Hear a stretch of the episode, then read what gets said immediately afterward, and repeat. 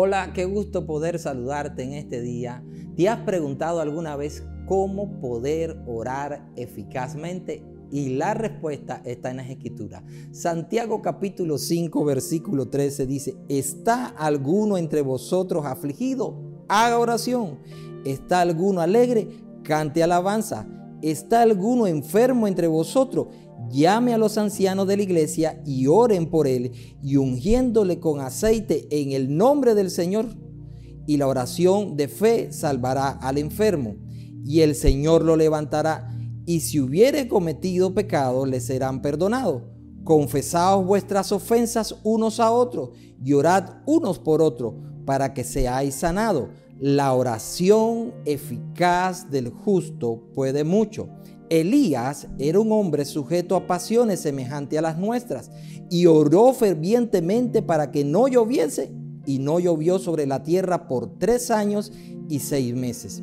Y otra vez oró y el cielo dio lluvia y la tierra produjo fruto. La oración eficaz, ¿cómo podemos orar eficazmente? La oración eficaz es aquella oración eficiente, es aquella oración que tiene respuesta. La pregunta que nos hacemos algunas veces, ¿por qué mi oración no tiene respuesta? ¿O por qué no vemos la eficacia en nuestra oración? Y hay muchas posibles causas. La número uno es posible porque no lo estemos haciendo con fe. La escritura dice que es necesario que aquel que se acerca a Dios lo haga creyendo y no dudando que sin fe es imposible agradar a Dios. Escrituralmente todos aquellos que se acercaron a Jesús con fe, Jesús les dijo conforme a su fe, así se ha hecho y recibían lo que estaban esperando.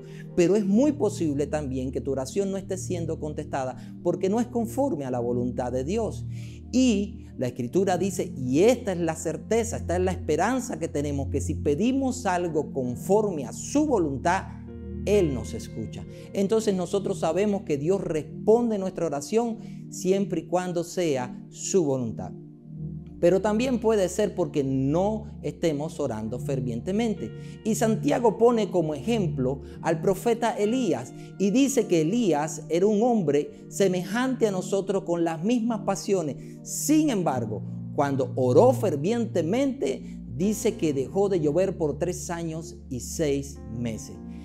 Y necesitamos entender que no solo Elías lo puede hacer o un grupo selecta de personas, sino que todos aquellos que oremos fervientemente vamos a ver la manifestación de Dios y la respuesta de Dios a esa oración.